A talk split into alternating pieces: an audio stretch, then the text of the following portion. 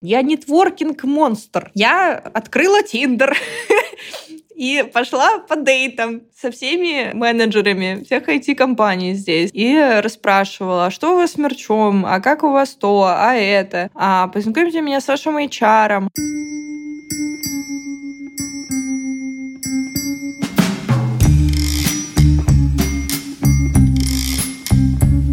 Всем привет, это Лев Пикалев и подкаст «Новый рынок». Подкаст про людей, которые уехали и вышли на новый рынок в новой стране. Первый сезон я делаю про предпринимателей, потому что я сам предприниматель, и с 23 года я начал искать клиентов по миру и переделывать свою студию подкастерская под международный рынок.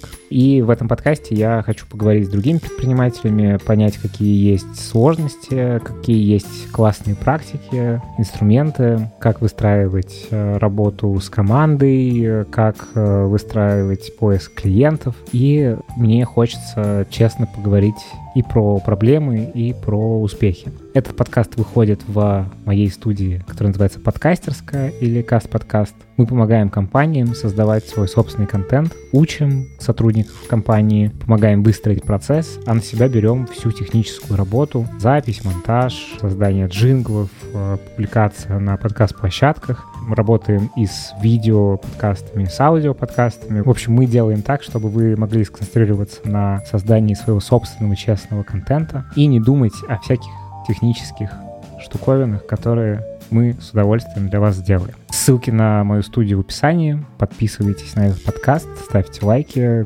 пишите отзывы и вступайте в телеграм-канал, который называется «Новый рынок», где будут анонсы новых подкастов э, и будут иногда появляться какие-то истории по мотивам уже вышедших эпизодов. Спасибо большое, что слушаете этот подкаст.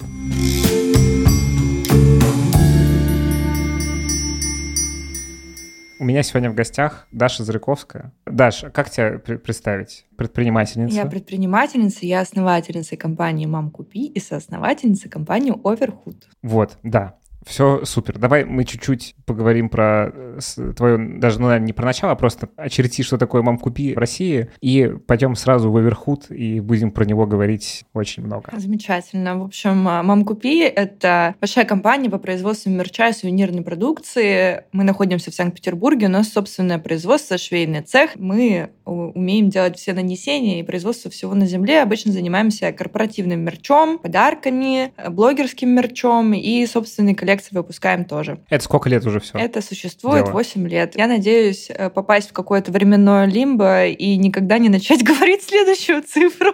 типа, что это существует 9 лет, 10 лет, что это страшно на самом Почему? деле. Ну, не знаю, как-то пугающе вообще-то. Я-то себя воспринимаю все еще 25-летней, и компания «Мам, купи» там сколько? 4 года, что-нибудь такое. Ну, а у тебя есть вообще мысль, не знаю, что это будет? Ну, не знаю, что, что это будет компания, которая там... Передается из поколения в поколение?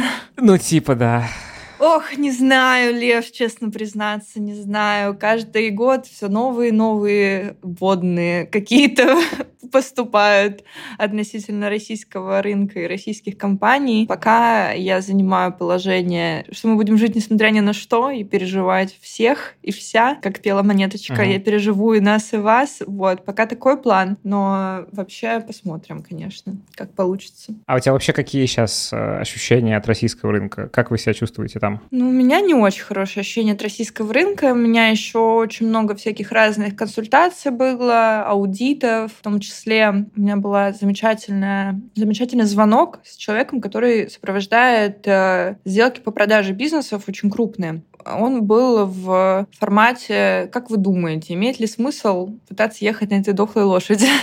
И, учитывая то, что у нас есть очень даже молодая скачущая лошадь, вот тут под боком называется компания Overhood. Вот. Э, ну, у меня три направления у компании Мам Купи. Это собственные коллекции, блогерский мерч и корпоративный мерч. И блогерский мерч абсолютно точно более неликвидное направление, потому что э, благосферу просто уничтожили нахрен в России. И если там в первые, условно говоря, месяцы это еще было не совсем очевидно, непонятно, и как-то так, а может быть, что-то будет, то сейчас это все... А потом все стали инагентами. Ну, типа. Во-первых, все стали инагентами. Во-вторых, когда у блогеров нет возможности взаимодействовать офлайн, когда нету подпитки от э, корпораций, которые с ними взаимодействуют, рекламные кампании с ними устраивают какие-то крупные и так далее. То есть, да, безусловно, какая-то благосфера есть сейчас в России, но она настолько местечковая, настолько урезанная, и соцсети настолько урезаны, что это не тот рынок, на котором я начинала, абсолютно точно. Плюс я больше не могу нормально выдерживать розничные цены по этому направлению, потому что в кофточку, которая продается в коллаборации с блогером, понапихано много всякого. Там есть себестоимость, там роялти блогерская, там а, на данный момент комиссия маркетплейсов, и прямая себестоимость э, изделия выросла в два раза по сравнению с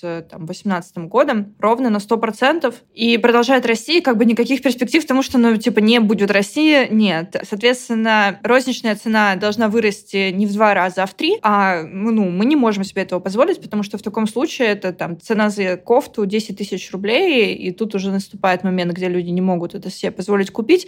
Короче, мне, честно говоря, вообще не нравится этим заниматься. Я люблю продавать задорого. Я люблю, когда у меня у клиента есть деньги, и он не жмется как бы купить что-то интересное, что ему нравится. Мне, как э, предпринимателю, хочется как бы делать, что хочу. Вот. Я хочу вот э, полностью принтованная кофта, вот у меня, например, отрисована со страдающим средневековьем коллекция, которую я не выпускаю, потому что я не могу туда заложить прибыль адекватно. У меня выходит цена за кофту полностью в принте, в картинках их, э, там, розница 10 тысяч рублей. Ну и что это такое, блин? И кому я? 10 раз я продам по 10 тысяч рублей кофту. А это, про какой, э, это какая себестоимость тогда получается? Вы с какого закладываете? Ой, там себестоимость выходит прямая, ну, то есть просто стоимость вещи, там, 2 600, например, плюс э, косвенные еще уже 5, плюс э, роялти блогерская, оно считается у нас сейчас э, от э, стоимости самого изделия 20%, мы отдаем или 15, или 10, короче, как договоримся, так отдаем. Плюс комиссия маркетплейсов где-то 23%, ну и где, где я должна свои деньги там увидеть вообще в этой всей Жесть. истории, да. То есть э, раньше, раньше было так. Кофта стоила 3 500. Себестоимость ее была 700 рублей, принт еще стоил 100 рублей, то есть, ну, 800. Косвенных мы докладывали там, ну, 50%, например, потому что, когда я начинала работать, минимальная зарплата у меня была в компании, блин, 23 тысячи рублей, что-нибудь такое. Сейчас минимальная у меня 40 тысяч рублей. Это тоже рост в два раза. И не говоря уже о верхней планке. Если верхняя планка раньше у меня была 100 тысяч рублей, сейчас она, я не знаю, 200, 300, сколько угодно, типа. Ну, э, хороший специалист сейчас очень дорого стоит, потому что все хорошие специалисты из России уехали и перешли на международный рынок. Ну, или, по крайней мере, очень-очень сильно постарались это сделать. Соответственно, ну, очень-очень изменился рынок для меня. Спрос очень сильно изменился еще то есть покупательская активность э, поменялась. Э, раньше у людей просто там они могли заложить в месяц вот как раз эти 4000 рублей на развлечения и приколы. Сейчас, э, по ощущениям, люди могут заложить от всех своих денег там одну-две тысячи рублей на приколы в среднем, вот если взять такого среднего по больнице. То есть у нас по-прежнему много продаж, но все они в основном сконцентрированы на обложках на паспорт, на кружках, на шеврончиках, ну вот всякой мелочевке. Люди хотят покупать, и людям нравится наша продукция, но они уже не могут себе позволить кофту за 6 тысяч рублей, потому что, ну, это. Давайте честно признаемся, довольно много это денег. При этом ниже я не могу продавать. И что это вообще такое вот началось тут? Мне это уже совсем не интересно, одно какое-то мучение. Так вот, возвращаясь к началу моей истории, у меня осталось э, два направления. Это собственные коллекции, в которые, в которые можно еще заложить прибыль, и э, еще можно развивать их. Э, то есть в России появилась вот эта ниша, где ты можешь собственный бренд одежды развивать, потому что ушли конкуренты крупные. А ты прям чувствуешь, ну, в смысле, ты в этом месте чувствуешь boost? Ну, я чувствовала это в начале войны, и, кстати, все это отмечают, что когда началась война, все такие, ну, люди, имеется в виду покупатели, были застрессированы информацией о том, что сейчас все опустеет, с рынка все исчезнет, и у нас будет полный дефицит, пустые полки. И начали как бешеные все покупать, и все отмечают пики и рост. Потом э, какое-то количество времени еще было заметно, что можно закрывать э, базовую одежду. То есть можно э, вот в этот сегмент лезть. Но мне не хватило ресурсов тогда ни, ни емкости производства, ни своих, ни никаких, короче, для того, чтобы сильно развить э, базовое направление, например. Сейчас я не, не, не могу с уверенностью сказать, что эта а, ниша не закрыта. Вроде как многие русские бренды подтянулись именно с тем, чтобы заменять Uniqlo условно. Вот. Еще у меня есть корпоративный мерч, моя любимое направление B2B. Я обожаю работать с бизнесами, я обожаю бизнесы, и все мне там нравится, у меня там получается заложить прибыль, но по сравнению с оверхудом клиент супер, блин, я сейчас опять что-нибудь скажу, мне опять будет на весь интернет Опять на афише выйдет материал. Да. Короче, видно, что у клиента российского бюджета очень порезаны на мерч, потому что мерч легко обрезать. Типа, это не повлияет на непосредственную деятельность компании, да? Это то, что... Ну да, ты в ебеде не увидишь, что, боже, мы, мы урезали мерч, ебеда снизилась да, на 30%. Да, да, То есть это то, что этого. типа делают как бы как дополнение. И это дополнение легко обрезать. И это видно, что это делается. И зачастую сделка ведется, ну то есть у нас же длительные переговоры по B2B. Там несколько месяцев мы в переговорах с клиентом, мы договор заключаем, мы счет выставляем, и этот счет в итоге не оплачивают, потому что нам зарезали бюджет. То есть на вот этом уже на самом последнем этапе. А уже даже постфактум это происходит? Да, представляешь? Ну то есть это совершенно нереально. У нас такая сфера, понимаешь, э, здесь очень э, важно э, со стороны клиента выбрать хорошего подрядчика, которому клиент доверяет, потому что можно накосячить очень сильно, получить все не в срок, когда это уже будет не нужно, не хорошего качества и так далее. Поэтому обычно клиент, который делает ставку на свое спокойствие, на качество, на ну, какие-то вот эти позитивные эффекты от мерча, которые он хочет получить, он как бы выбирает одного подрядчика, сэмпл с ним прорабатывает и не мечется для того, чтобы ошибок не понаделать. Но в России мы зачастую замечаем такое, что клиент уходит к конкуренту, у которого цена на 10% ниже, и они там, условно говоря, с этим конкурентом даже сэмпл не отрабатывали. То есть для них настолько а, важна цена, фактор цены в совершении сделки, что ну, по цене от нас уходят. Хотя, ну, согласись, причем, разница бу- 10%, буквальная, да. Да, причем буквальная цена, в которой не заложены риски, в которой не заложено то, что там кто-то да, ну то есть это то, с чем мы не хотим и не можем бороться. Э, имеется в виду, мы не хотим конкурировать по цене в 10%. Мы хотим продавать классную продукцию высокого качества, с высоким качеством клиентского сервиса по достойной и справедливой цене. Или, например, мы предлагаем вещи в пошиве, мы шьем с нуля практически всегда все, что у нас на нашем производстве. И у нас на самом деле сейчас сменилась клиентская услуга. Когда клиент запрашивает дешевле, мы ему предлагаем печать по готовому. То есть мы выкупаем э, готовые бланковые вещи у каких-нибудь каталогов и на них принтуем. И получается дешевле. И часто клиенты на это идут, потому что они хотят дешевле. Но качество разительно отличается. То есть это просто небо и земля по сравнению с тем, как мы шьем и что мы шьем, и из каких мы шьем материалов. Вот. И так-то вообще-то не очень весело. Конечно, можно еще корпоративный мерч развивать. В России, имеется в виду, там есть еще деньги, какие которые можно заработать, но есть довольно знаковое мое интервью каналу «Редакция» в 2019, по-моему, году. И там я еду в машине, мне такие, вот, и ты там, что-то, короче, они меня спрашивают, э, не планирую ли я новые рынки какие-то осваивать. Я такая, в России еще столько незаработанных денег! Му-у, сейчас мы тут все заработаем! Вот, и потом ковид, война. Блять. Ну, короче, а, все в такой же ситуации, как я, я думаю, все примерно понимают. Но на самом деле приятно послушать от кого-то еще, что им тоже хуй что они там uh-huh. какие-то еще такие же проходят этапы, потому что вот у меня было очень много нетворка, пока я была в России, я реально всем позвонила, кому могла, и со всеми поужинала, и везде сходила, и у меня были люди, которые, нет, у нас рост, нет, у нас все хорошо, нет, у нас все замечательно, и ты такой, да ё, твою мать! А что у меня это все так тогда? Но... А вот по, по фактам, по цифрам, что у тебя происходит? То есть, условно, там, ну, у меня нет роста. Растете, у меня нет роста никакого. выручки, нет. У меня год от года рост выручки 10%. Ну что, типа, учитывая рост костов. Инфляцию и э, всего да, остального. То да. есть, и при этом, ну, конечно, здесь есть бизнес-ошибки мои. Например, у меня маркетинга не было никогда, никакого отдела маркетинга у меня не было. Вся моя B2B история тащится на личности Даши Зарыковской, блин, несчастной, одной единственной. И в моем твиттере, видимо. Вот. Э, я... Но хорошо получается. Ну, в смысле... Стреляет. Но да, и опять же, Overhood, я, я надеюсь, что мы когда-то начнем про мою любимую компанию говорить. Компания «Мам, купи» живет на моем личном бренде, и компания Overhood живет на моем личном бренде. Но компания Overhood сделала 200 тысяч э, евро в ноябре, а компания «Мам, купи» на B2B история, мне даже стыдно С восьмилетней историей. Да. То есть, учитывая то, что нас все знают, ну, короче, я не знаю, как это объяснить. Я была на форуме наем, и я такая, я не уйду отсюда, пока я не сгенерирую 5 лидов. У меня сегодня KPI 5 лидов. И я стала, встала такая, ко мне начали подходить люди. Из этих пяти лидов два были иностранные. То есть это был HR-директор, который, которая работает в компании, которая в Лондоне э, локализуется сейчас, и да, им нужен мерч. И еще была одна компания, которая на Кипре локализуется, и да, им нужен мерч. Ну, то есть э, мои клиенты, мои IT-компании любимые, которые любят делать мерч, хотят и делают его, они все уехали, и я за ними.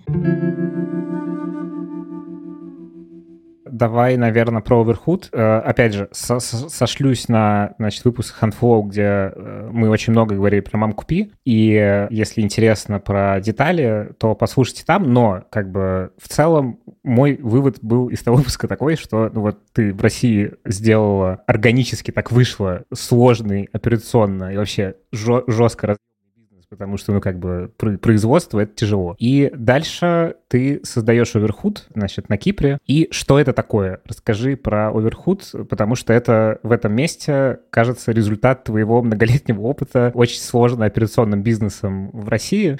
И, судя по нашему разговору прошлому, ты сделал выводы, и Overhood теперь другой. Расскажи, короче, что такое Overhood? Overhood — это агентство по производству корпоративного мерча. Мы, по факту, посредники между клиентом и конечным производителем, но без нас не получится потому что мы занимаемся проработкой производства на регулярной и постоянной основе, и у всех постоянно заказываем сэмплы, и внедряем в производителей процессы, которые я знаю, что должны быть для того, чтобы получать вещи ПТЗ в срок. То есть мы как бы дообучаем наших производителей. Мы делаем очень широкий спектр продукции, начиная от сувениров, каких-то достаточно простых и базовых, заканчивая очень сложными кастомными вещами. Изготавливаем изготавливаем собственные лекала. У меня есть конструктор в штате. Я изготавливаю сэмплы по этим лекалам. Мы умеем работать э, со всеми видами нанесения, и мы знаем по визуалке, какие из них нужно применить для того, чтобы получилось финальное изделие, потому что зачастую клиент присылает тебе фантастический какой-то макап, и ты такой, так не бывает.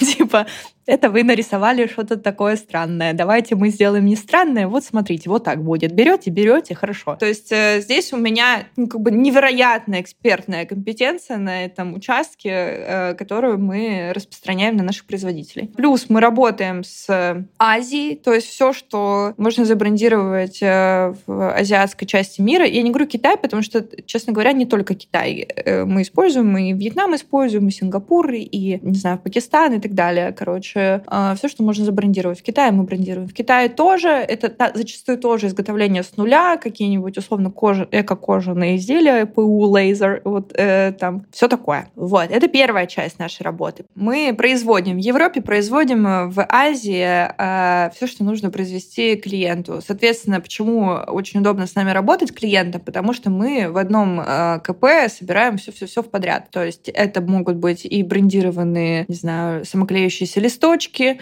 э, кастомно пошитые какие-то худи и футболки с э, жаккардовыми бирками и так далее, носки вязаные, э, тут же бутылки, тут же коробки, тут же открытки и все-все-все в подряд, в общем, все у нас. И мы закрываем там несколько клиентских сценариев по заказыванию мерча. Это, конечно же, подарки для внутреннего использования корпоративный мерч, это подарки партнерам, это э, конференции, конференции раздаточные материалы какие-то, и то, во что люди одеваются, метапы всякие, то есть вот, вот это вот все-все-все, что сопровождает любое мероприятие, либо праздник, это все к нам. Welcome боксы мы делаем. Еще очень такая популярная тема у айтишников. Когда ты приходишь на работу, тебе дают коробку. В коробке лежит всякое. Конечно, к производству нам еще добавляется дизайн. То есть мы технически подготавливаем макеты клиентские, либо полностью с нуля дизайн рисуем. Потом начинается прикол с логистикой, потому что это же мы на острове на Кипре. Тут ничего не, не едет машины и не плывет сюда даже ничего. Здесь все только летит.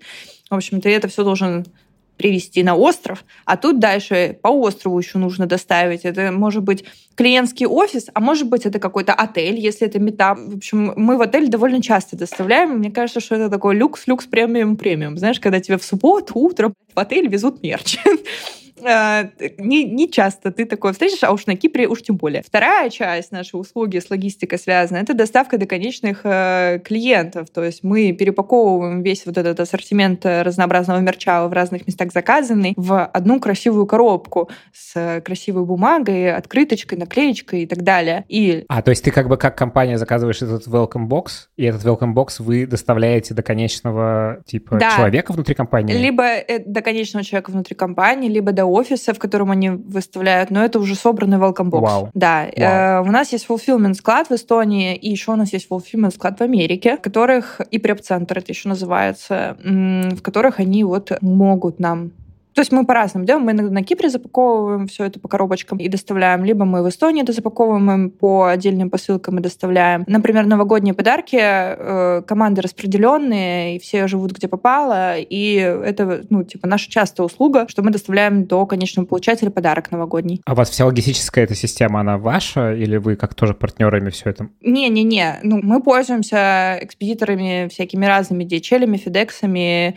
местными. Мы то машины везем, везем там из Португалии в Эстонию, например, мы везем машины, потому что это возможно и недорого. А, ну, для клиента весь этот геморрой чисто на вашей стране, то есть да. они просто вот с вами как с контрагентом работают, а вы уж там сами со всякими, не знаю, да, там, мы разруливаете. Мы все это делаем, мы, да. Ну как, вот, например, я тебе кейс рассказываю. Клиент заказал у него в заказе флисовая кофта с вышивкой, брендированная его, такая сложная, многоцветная, носки, кашемировый шарф, кашемировый плед и пакет, в который это все запаковывается, тоже брендированный. Пакет, плед, шарф едет из Китая. При этом плед и шарф у разных производителей забрендированы, потому что у кого-то был плед, у кого-то был шарф. А, носки мы заказали в Португалии. В Португалии их не сделали нам, мы перезаказали в другой стране.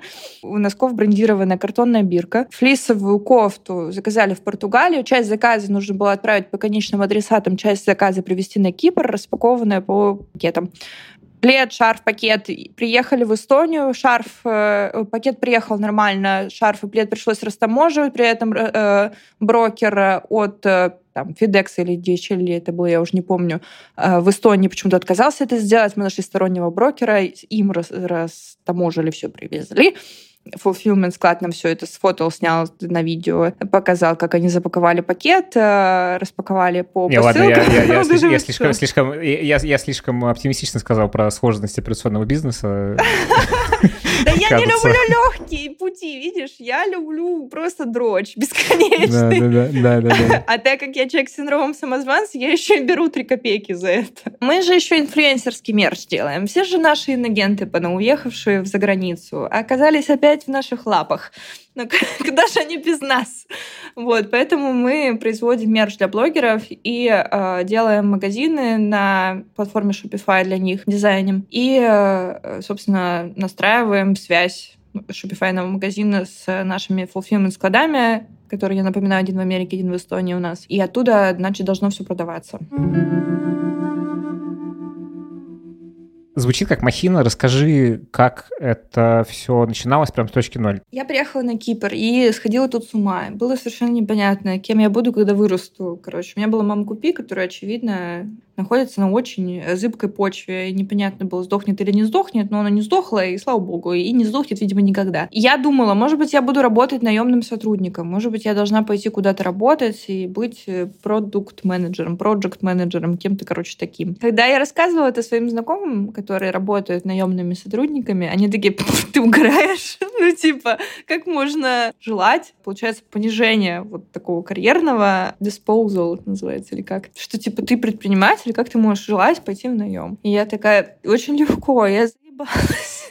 Нихуя понимаю, что происходит, на мне вся ответственность мира лежит, мне уже очень тяжело. Но каким-то образом вдохновившись в конце 22 года своим B2B направлением. У меня там так получилось, что у меня ушли все B2B менеджеры. В определенный момент у меня было ноль B2B менеджеров, и я стала B2B менеджером. Потому что один была мобилизация, один из них уехал в Грузию одним днем такой, я поехал в Грузию, короче, я сказала, ну, у меня нет вакансии удаленного B2B менеджера, хочешь едь. И был второй чел, который тогда только стажировался, и он тупо пропал. Я уже это везде, мне кажется, рассказывала. Короче, в определенный день у меня не вышел на связь сотрудник. Я такая, ёпта, а ты где? И он вообще не отвечает. Ни, его нет в Телеграме, его... Э, он не отвечает на телефон. Нету человека, все, пропал. Вот. И пока он там был не на связи, э, я подхватила всех клиентов. Во-первых, я поняла, какой у нас там бардак и ужас э, в, в процессах. Потому что как-то для меня это было всегда не приоритетное направление. Знаешь, у меня были блогеры мои, я ими занималась. А тут все поменялось. Подожди, а процентно сколько было, ну, то есть вот то время, с которым ну, ты сравниваешь? Там 20% было, 10%. Ну, то есть это было э, такое э, на, на задворках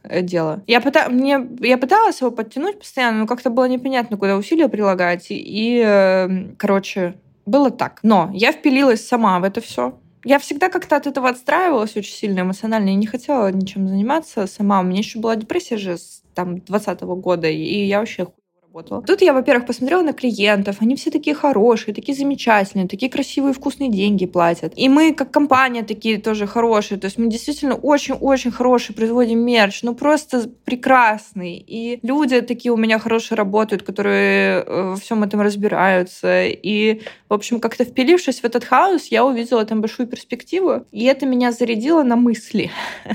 Как бы, как... И как-то мысли трансформировались постепенно. И я такая, да, да, я буду делать корпоративный мерч, наверное, на Кипре, потому что здесь услуга не представлена вообще плюс-минус никак.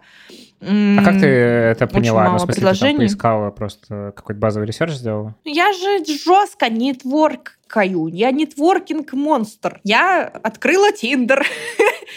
и пошла по дейтам со всеми менеджерами всех IT-компаний здесь. И расспрашивала, а что у вас с мерчом, а как у вас то, а это, а познакомьте меня с вашим HR. Ну, короче, как-то я строила вокруг себя, вокруг общения заново здесь выстраивала. У меня же никого не было на Кипре знакомых вообще. И одновременно как-то с этим стало понять, стал понятен Ты первый человек, который говорит не LinkedIn первым, первым делом, а Tinder в этом подкасте. Это мой стилек.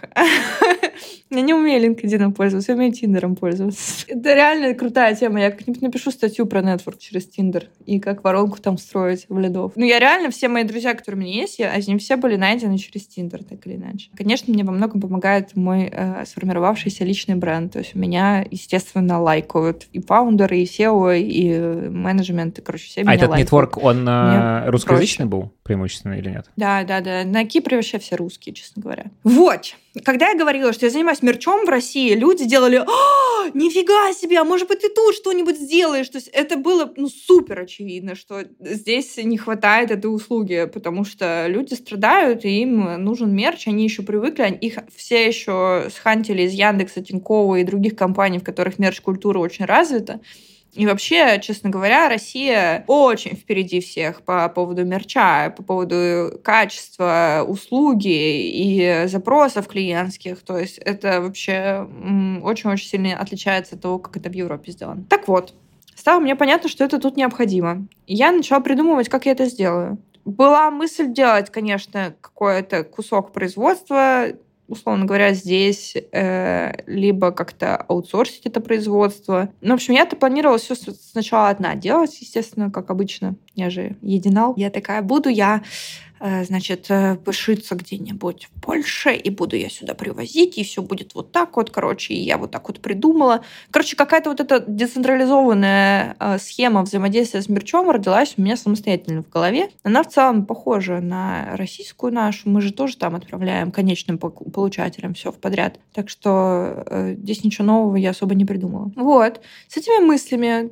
достаточно сильно формирующимися в такую единую, единый план. Я поехала на Бали, а я обожаю вот эту свою ежегодную поездку в Азию зимой, потому что, да, сейчас себя по-другому чувствуешь, как-то уходят вот эти мельтешения, тревоги, вот это вот постоянное звенящее напряжение, и получается подумать нормально. Я нормально подумала, пока я была на Бали, И я не знаю, мне кажется, у всех предпринимателей так, все предприниматели постоянно говорят одно и то же, когда вот у них есть какая-то идея фикс, они такие, ну, я, наверное, буду вот так вот делать. Ну да, я все-таки, наверное, буду вот так вот делать. Я, наверное, буду... И типа ты сам себя убеждаешь в этом, сам себя подогреваешь месяцами и как-то находишь вдохновение сам себе. И с вот этой вот постоянно одинаковой мыслью, одинаковой фразе я поехала к своим друзьям во Вьетнам я за там, полгода до этого была на Камчатке, познакомилась там с ребятами, которые тоже предприниматели, делали бизнес в России, продали его, переехали во Вьетнам, живут во Вьетнаме с кайфом, короче. И у них большое тоже нетворк, э, такое комьюнити, в общем, вот так вот все. Я ходила и говорила, я, наверное, буду делать агентство мерча. Я, наверное, буду делать агентство мерча. И я еще спрашивала, а, кстати, расскажите, как поднимать инвестиции, потому что в целом было интересно сделать это на чужие деньги, потому что идея у меня очень даже понятная, сформированная, и рынок понятный, все понятно, ну, типа, здесь чужие деньги взять, сам Бог велел. А тебя на этом, на этом этапе ты что-то просчитывал, там какой-то бизнес-план ты писал, еще что-то? Пока нет. Ну как, я прикидывала, как я это сделаю, кого, кого мне надо нанять и какие у меня будут косты. Я в голове это прикидывала, но я не расписывала uh-huh. еще пока что. Короче, я ходила и всем лила в уши, что я буду делать агентство мерча. И так я э, эффективно лью в уши, что люди вдохновляются обычно моей идеей. Соответственно, по окончанию поездки несколько ребят мне написало из этой поездки, такие, Даша, давай-ка мы с тобой тоже будем делать агентство мерча. Я такая, ну, давайте. Эти ребята стали моими партнерами, то есть помимо меня три э, партнера у меня компании есть, они дали мне денег немножечко. Какие, какие их роли в компании? Мы... Как бы деньги или что-то еще? Просто, просто партнеры, они дали денег, и они занимаются... В договоре прописано, что они три часа в неделю должны посвящать верхуду жестко. Плюс мы обсудили их э, полноценный переход э, в компанию. У них доли распределены, и они, по идее, должны полностью перейти в Оверхуд, когда Оверхуд даст понять нам всем, что он сможет обеспечить обеспечить нас э, до А что это за ребята, в смысле, по компетенциям имеется в виду? Кто они? А, один из них — это вот э, Короче, Илюха есть. Люха продал в России э, компанию свою. Они делали презентации B2B направления у нее тоже. Презентации очень прибыльный бизнес. Э, они достигли как бы предела рынка. Илья гений! Он ге- гениальный человек. Он гений нетворка. Он гениальный предприниматель. Я не знаю, ну он реально гений. Э, сложно было отказать ему в его желании работать со мной. Но это просто вообще... Я ни разу таких людей не встречала еще в жизни. То есть один из них — это мастер B2B, B2B бизнеса. Да, да. Он сейчас работает э, по факту младшим партнером в вечерном инвестиционном фонде американском. Короче, делает какие-то большие дела. Uh-huh. Я ничего не понимаю там. Окей. Okay. Вот. Кто еще? А, еще Матвей а, и Ильдар, они сделали стартап, который называется Амиксер. Это будильник, который будет программистов. Они реально стартаперы из книжки, честное слово. Они прошли акселератор 500 стартапов, они оба программисты, они сделали этот миксер по таймингам очень жестко прошлись э, ровно перед войной его продали большой компании. И сейчас работают в ней э, над этим направлением Амиксера. Короче, они сделали стартап, подняли на него инвестиции, продали его и кайфуют, короче. И реинвестировали маленький-маленький кусочек денежек в другой стартап который называется Overhood. Я их стараюсь как-то применять, присобачивать максимально к делам оверхудным, ну, конечно, пока все на мне едет, пока это такой этап, где нужно было все строить э, именно базу, базу, основу. Наша глобальная идея на эту базу и основу в итоге накрутить что-то такое очень-очень капитализируемое. И у меня есть несколько мыслей над тем, как это превратится в миллиардную компанию. Они такие, эти мысли. Либо я делаю IT-платформу какую-то, B2B-шную, а, либо для клиентов, для того, чтобы им было удобно и оптимально заказывать мерч, поддерживать складские остатки и возобновлять свои welcome-боксы у себя, ну, и взаимодействовать с сотрудниками. То есть это какая-то штука, которая присобачивается к HR-CRM клиентской, и, например, у сотрудника день рождения, мы понимаем, что у него день рождения через там N времени, и понимаем, что ему нужно отправить подарок на это день рождения. Вот такая штука есть, как идея. Вторая идея — это B2B-платформа для размещения заказов у производителей в Европе, вроде Alibaba, только в европейской части. Типа маркетплейсы, короче. Они... Такой вот как бы для... Да, да, маркетплейс, B2B, маркетплейс с производителями. Либо я хочу сделать каталог в Европе. Каталог — это такой вид э, в нашем бизнесе, это такой как бы сайт с тоже IT-частью, где ты можешь разместить свой принт в конструкторе. А, этот принт, размещенный в конструкторе, уезжает на производство. Там это на бланковых изделиях наносится. Это вид бизнеса предполагает большие склады, оборудование производственное для нанесения, э, менеджмент тоже жесткий. Ну, короче, это совершенно э, другая штука, много людей, аренда. Либо я просто мультиплицирую свои агентства, создавая шоурумы в разных точках. Ну, то есть вот, например, на Кипре у нас один шоурум, э, в Эмиратах будет второй шоурум, и дальше мы там делаем в Нидерландах шоурум, мы делаем в Берлине, например, шоурум. Короче, вот так вот распространяемся, и в таком случае мы мультиплицируемся благодаря просто увеличению увеличению количества лидов и количества селзов. А ты во что больше веришь? Хз пока. Мы должны сейчас поехать в Таиланд с ребятами, и у нас там будет страт-сессия мощная. Я хочу выбрать какое-то направление. Ну, блин, каталог, конечно, круто. Я бы делала супер премиальный какой-нибудь каталог, знаешь, э, с подборкой очень крутых вещей, недешевых, э, с очень выдроченным э, производством, чтобы ну, потому что, например, современная печать, самая современная на пике вообще всего, называется DTF. Короче, за последние пару лет сделал какой-то гигантический скачок в качестве печати. Изначально это была такая достаточно толстая, блестящая печать, похожая на пленку. У нее нельзя сделать супер мелкие элементы, нельзя сделать градиенты и так далее. А потом она такая хоба-хоба-хоба, короче, и превратилась в что-то вообще невероятное. Появились э, гидравлические прессы, которые вот эту краску с монтажной пленки вбивают в ткань настолько, что оно наконец-то может удерживать элементы меньше там одного миллиметра. Она получается тонкая, то есть она получает текстуру ткани. Короче, супер охеренная печать. Конечно же, ее нигде нет в Европе такого качества.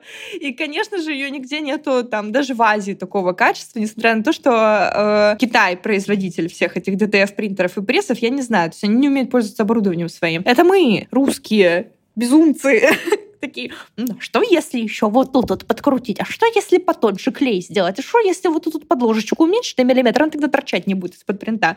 Короче, я бы делала премиальный каталог, в котором бы все мои знания о том, какая в идеале бывает печать, были бы применены. Мы бы шили бланковые изделия самостоятельно, того качества, которое я ожидаю, по тем лекалам, которые я ожидаю. Вот, я бы такое делала. Но это дрочь, пиздец. Я не знаю, у меня есть такой сила, я не уверена в этом вот пришла эта идея, вот ты нашла этих партнеров. Там ты раскрываешь какие-то цифры, сколько первоначально вы вложили в это денег или нет на паблик? Ну, в итоге я потратила тысяч тридцать на запуск. Ага. Тысяч тридцать э, там евро, евро. Евро. Да.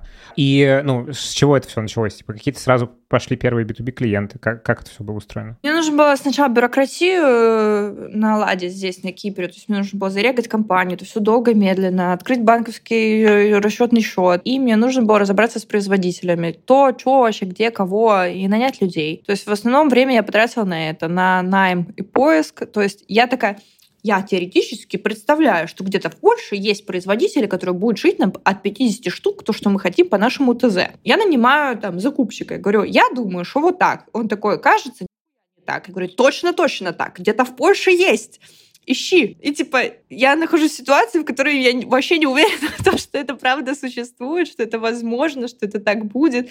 Я ни хера не понимаю, как платить, куда, в Европу, за границу, как растамаживать, затамаживать, логистика, как выглядит. Для меня это абсолютно все новое, я ничего не знала. У меня в Notion лежит гигантская блок-схема с тем, как ват кому лепить, в какой инвойс, и как третья страна, там отгрузка в одной стороне. Короче, если я, как кипрская... А ты сама со всем этим разбиралась? Или у тебя какие-то были там люди, люди которых ты нанимала на все эти бюрократические, в том числе, штуки? Так и так. Ты, ну, короче, мой опыт показал мне, что нельзя просто нанять людей и довериться им полностью. Они должны заслужить твое доверие. Поэтому, да, я, я искала людей, у которых был схожий опыт. Они мне что-то говорили. Я думаю, звучит как какая-то, пойду перепроверю. А оно, оказывается, вообще не так все. И, короче, вот так вот ты ходишь, два шага вперед, один назад, и, и, э, вот так вот, короче, разбираешься с этим всем. Ну да, да, конечно, я... Благодаря тому, что у меня были инвестиции какие-то вот небольшие, мне удалось нанимать людей с похожими компетенциями на те, которые я ожидала. Соответственно, вся моя вот эта вот безумная логистика выстроена благодаря тому, что у меня гениальный закупщик. Потом я еще схантила у конкурентов э, бизнес-девелопера. Мне очень понравилось так сделать. Я взяла чувака, который здесь на Кипре делал мерч, и переманила у него сотрудницу. Как сейчас и как в начале был по поиск первых клиентов? Также через Тиндер? Типа, ну, плюс-минус.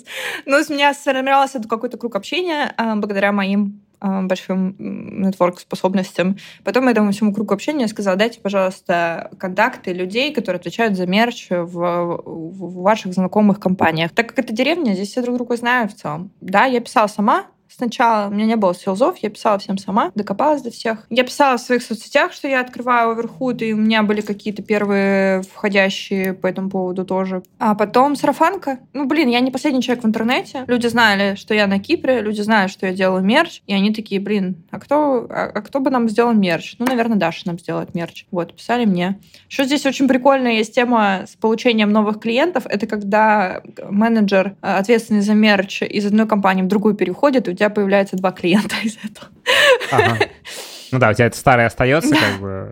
И... Да, то есть сейчас э, мы э, так надкусили, надлизнули этот кипрский рынок немножечко. Осталось его доделать. Мы это будем делать благодаря холодному аутричу. Будем сами дальше, дальше писать клиентам через LinkedIn и другие места. А у вас как это выстроена, эта система? Не знаю, какая-то CRM вокруг этого вообще? Да, у нас есть CRM, людей? но она для ведения клиентов используется. Ну, B2B — это всегда нетворка холодный аутрич, короче, самые эффективные методы получения клиентов здесь. Ты пишешь людям, HR какой-нибудь у них замерш отвечает, ты ему пишешь, привет, я Даша Заруковская, делаю компанию «Мам, купи» в России 8 лет, а тут на Кипре у нас компания Overhood, мы уже поработали с какими-то такими-то людьми. Хотите, давайте запланируем встречу, пожалуйста, мы вам покажем сэмплы и посчитаем что-нибудь. У вас есть какой-нибудь, что-нибудь посчитать? Можно вам, пожалуйста, можно вам что-нибудь посчитаем? Умоляю вас.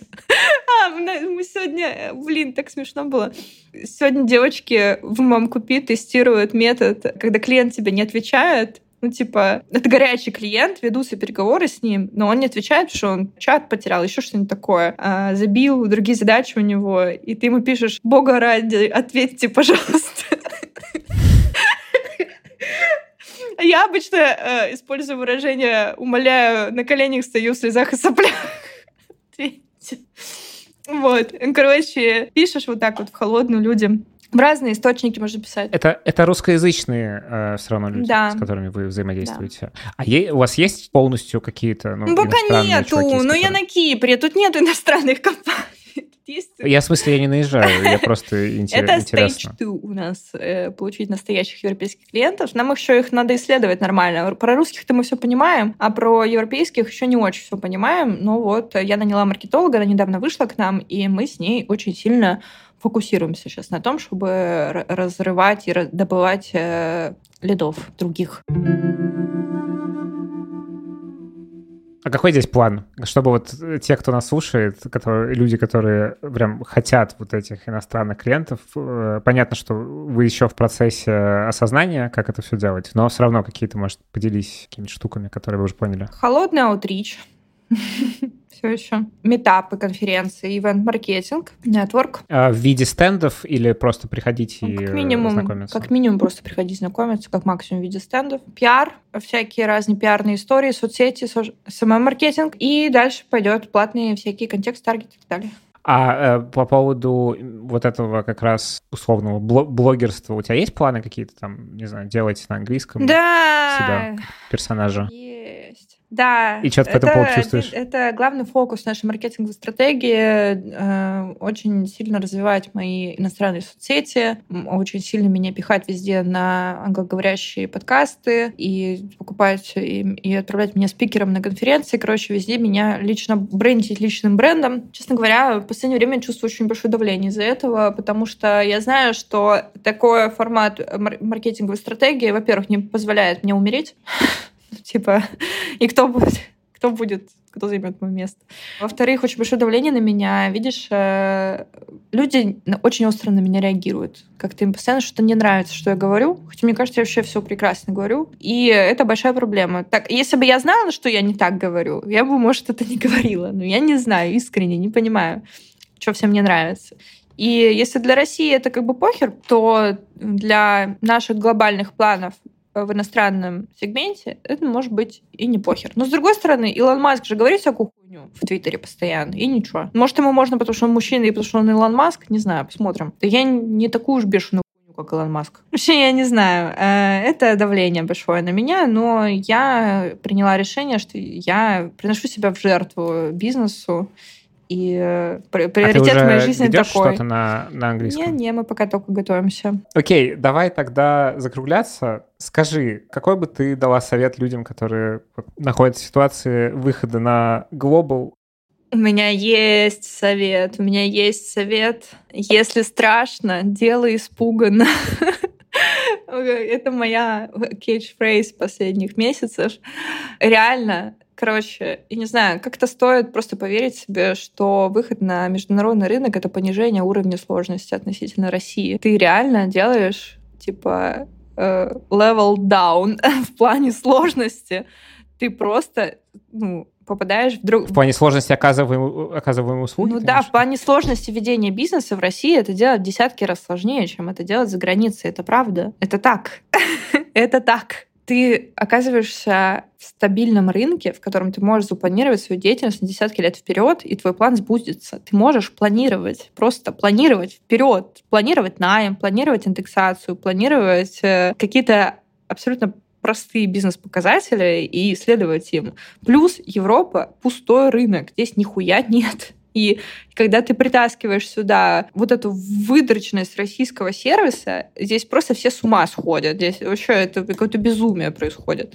И это невозможно. Здесь все слабые собаки. Конкуренция очень низкая. Делай, что хочешь вообще. Э, блин, я не знаю. Я вообще всем, uh-huh. всем рекомендую. Плюс, э, э, если в России ты борешься на рынке с очень низкой покупательской способностью, ты борешься за последние копеечки, которые, может быть, прилетят тебя, может быть, нет, еще у тебя конкуренция очень высокая, и всех очень хорошо все делают. Тут никто ничего не умеет делать, денег у всех дофига, из-за 10% никто к конкуренту не уходит. Если люди ведут проект, то они его доводят до конца. Если договор подписан, значит, инвойс будет оплачен. Вообще, так, так хорошо расслабляешься в этом всем. Так весело становится, так интересно. Так что... Блин, это вдохновляющая речь, конечно. If you scared, do scared. Так, в общем, э, это была Даша Зарыковская, э, предпринимательница. Скандальная предпринимательница скандальная предпринимательница, основательница Мам Купи и э, скандальная основательница Оверхуда. Все, спасибо большое, что позвал меня в подкаст. Спасибо всем. Я тебе предлагаю спасибо еще тебе. один подкаст, как придумать. Да, вы можете меня позвать. Давай, давай придумаем, какой бы, да, какой бы э, приходи еще. ко мне, приходи ко мне вообще штурмить. Может быть, мы тебе что-нибудь с контентом поможем сделать как раз. Мы на английском тоже делаем. Ага, хорошо. Вот. Давай, подумаем. Поштурмить, э, да, мы тебе там ради бога ответь, вот это все, сме, смету сделаем, короче. Будем рады. Окей, хорошо.